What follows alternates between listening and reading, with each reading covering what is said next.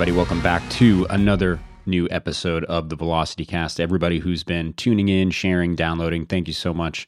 I make these episodes really as a conversation to myself, but especially to hopefully save some of you from making mistakes I've made or share interesting things that I've discovered that I hopefully find to be helpful for you as well. So this week, we talked last time about how to kind of make the most of the new year and how to make continued progress on goals, how to really make sure that you're doing things the right way there.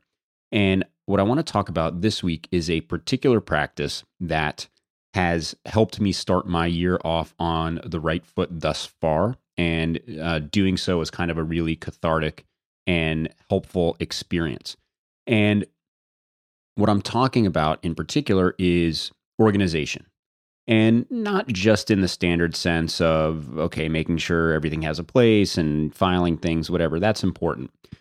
But what happens is over the years the byproduct of our yearly organization the byproduct of our efforts to file and sort and store is we inevitably accumulate a lot of stuff and junk that we don't need.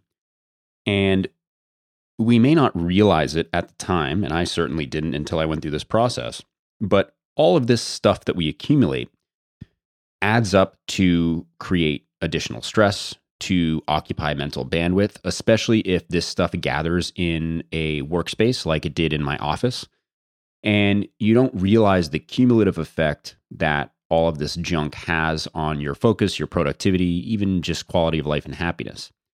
And so, what I would encourage you to do is to go through a brief process of organization this year, uh, really ideally before we move into the second month of 2024, kind of do this before the end of January. And I find this to be particularly helpful for uh, workspaces. So if you have a home office or in your work office, uh, and also helpful for spaces in your home where you either spend a lot of time or areas that you see a lot. So I'll give you two examples. So, my office, for example, what I did was I went through all of my cabinets, drawers, all of my storage, and I started to create a pile of stuff that I didn't need. And when I go through these processes, I try to be I try to lean on the side of getting rid of something, of purging something, uh, versus being on the side of keeping something. So if I am on the fence, it probably gets thrown in the the throw out pile or the donate pile. And so I just started going through all my boxes, all of my drawers, all of the shelves on on my bookcase, and anything that was occupying space that I didn't need, that I no longer was using, that I hadn't used in a long time, that I forgot I had. Uh, most of those things ended up in the throw out pile. Now, this is a lot of kind of papers and files, which there is some stuff that you need to keep over the years or at least keep for several years things like tax returns or tax information you know maybe some business statements whatever. So obviously have a place to file that but inevitably you will accumulate a lot of other stuff letters notices things that you've already responded to you know random notes to yourself old notebooks that have information that's no longer relevant or applicable so i went through and found kind of all that paper stuff and and you know tossed all that in recycling and then I was going through the boxes and the shelves and drawers, and especially with you know everything being technology driven today, and the amount of equipment that I have in my office, I had like 17 of the same type of charger, or you know the same type of plug, or this or that. And so what I did was I went through and just made sure I had like one plus a spare of everything. So made sure I had at least two copies maybe three if it's stuff like Ethernet cables or whatever that, or HDMI cables that get used often. And all of the excess just got tossed in a pile. And I threw out that pile of things. And then with the space that I now had from getting rid of the excess stuff, I was able to kind of reorganize and resort the things that I was keeping. And it seems like a small thing. And it took me basically one night of focused effort to clear out the office. But that time was remarkably powerful at allowing me to refocus. So we carry all of this mental and emotional baggage with our clutter. And it's there's a connection here that we don't realize until you get rid of the stuff that you no longer need.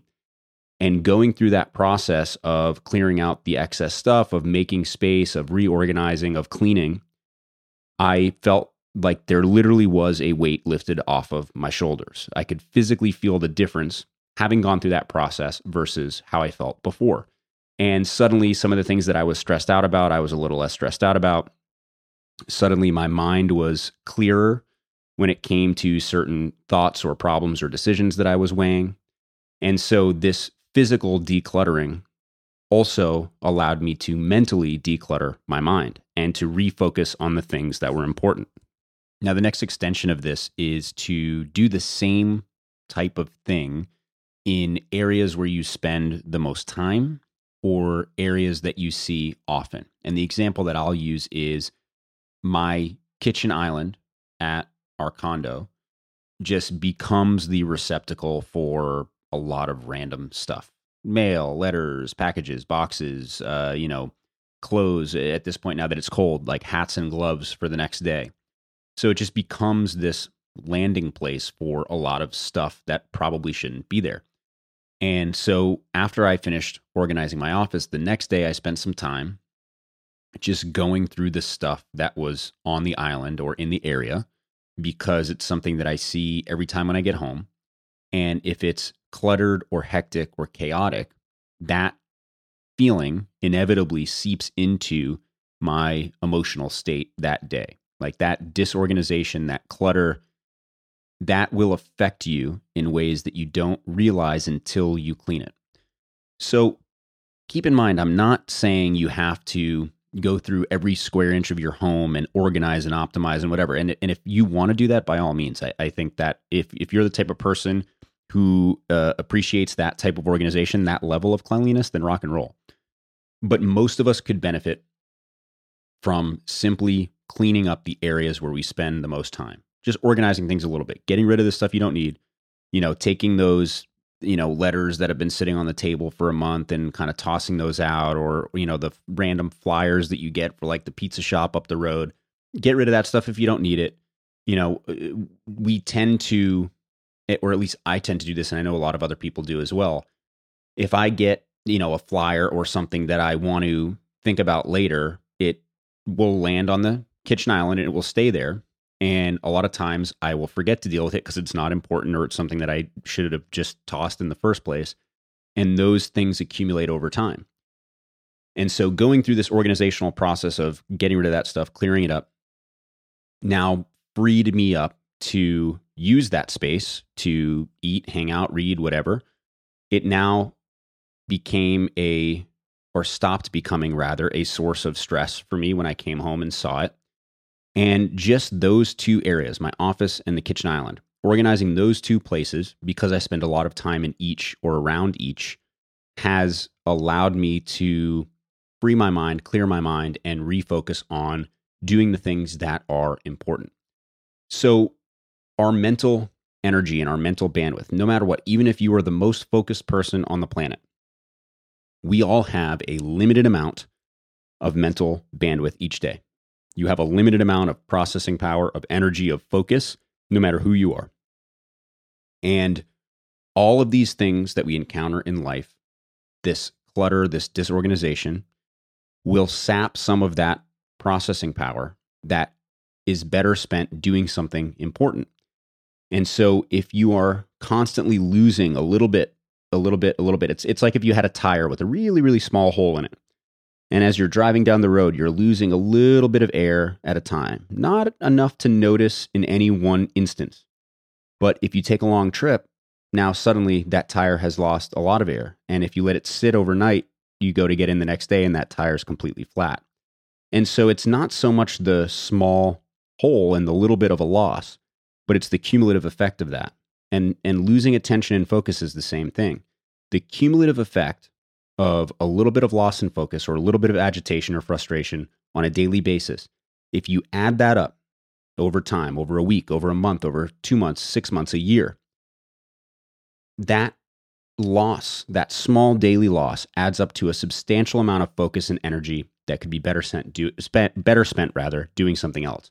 And for those of you who have set lofty goals for the year, for those of you who have gone through the process of building habits and you have these things that you're working towards, you cannot afford to lose focus to things that are in your control.